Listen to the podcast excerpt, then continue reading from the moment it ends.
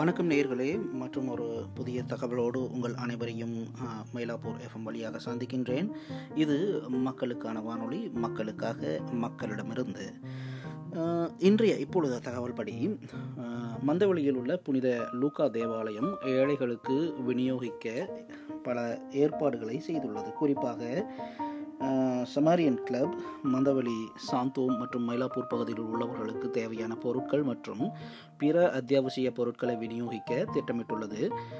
தயவுசெய்து பங்களிக்க விரும்புவோர், அதாவது உங்கள் உதவியை செய்ய விரும்புவோர், மந்தவெளியுடைய ஆர்கே மட சாலையில் உள்ள புனித லூக்கா தேவாலயத்தில் ஏற்பாடுகள் செய்யப்பட்டுள்ளது. ஆன்லைனில் நிதி பரிமாற்றம் செய்ய விரும்புவோரும் அங்கே சென்று விவரங்களை பெற்றுக்கொள்ளலாம். அல்லது மேலதிக விவரங்களை இனி கூறப்போகும் கைபேசி எண்ணிற்கு தொடர்பு கொண்டும் பெற்றுக்கொள்ளலாம். ஜய்சிங் அவர்கள் தொலைபேசி எண் ஒன்பது ஐந்து ஒன்பது ஏழு ஐந்து ஐந்து இரண்டு இரண்டு நான்கு நான்கு. இன்னும் ஒரு முறை அவருடைய தொலைபேசி எண். உதவி செய்வோர் இவரை தொடர்பு கொள்ளலாம்.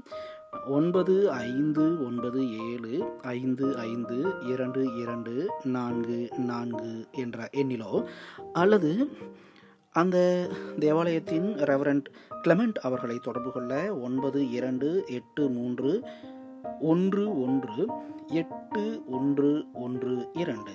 இன்னும் ஒரு முறை அந்த தொலைபேசி இலக்கங்களை கூறுகின்றேன். ஒன்பது இரண்டு எட்டு மூன்று ஒன்று ஒன்று எட்டு ஒன்று ஒன்று இரண்டு என்ற எண்ணிலோ தொடர்பு கொண்டு உங்கள் உதவிகளை நீங்கள் செய்யலாம். இவர்கள் தேவையானவர்களுக்கு அந்த உதவிகளை பரிமாற்றம் செய்ய காத்திருக்கிறார்கள் என்று கூறுகிறது இந்த செய்தி குறிப்பு.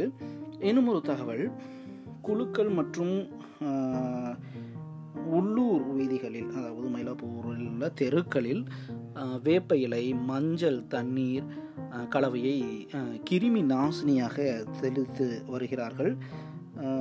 இன்று ஞாயிற்றுக்கிழமை காலை அபிராமிபுரத்தில் சில வீடுகளில் சில தெருக்களுள்ள பெண்கள் குழுவாக இணைந்து இதை செய்து கொண்டிருந்தார்கள். இதற்கு அந்த பகுதியில் இருக்கின்ற இளைஞர்களும் உதவி புரிந்திருக்கிறார்கள்.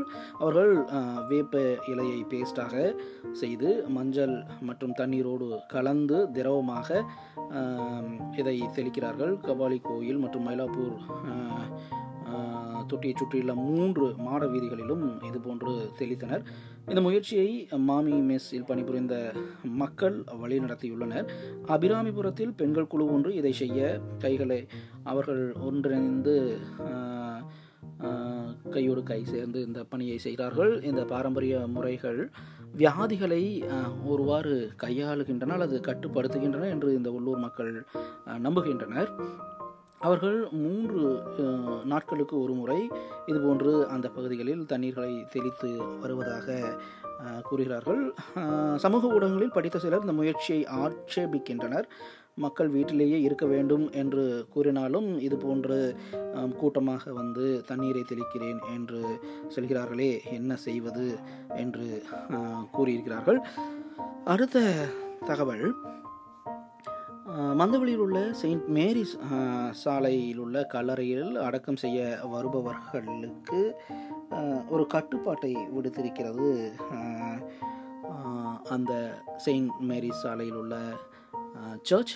அதாவது ஐசிசியின் கீழ் வரும் செயின்ட் மேரிஸ் சாலை கல்லறையை நிர்வகிக்கும் ஆரியபுரத்தில் உள்ள தங்களின் லேடி ஆஃப் கைடன்ஸ் சர்ச் அடக்கம் செய்ய வருபவர்களின் எண்ணிக்கையை கடு கட்டுப்படுத்தியுள்ளது.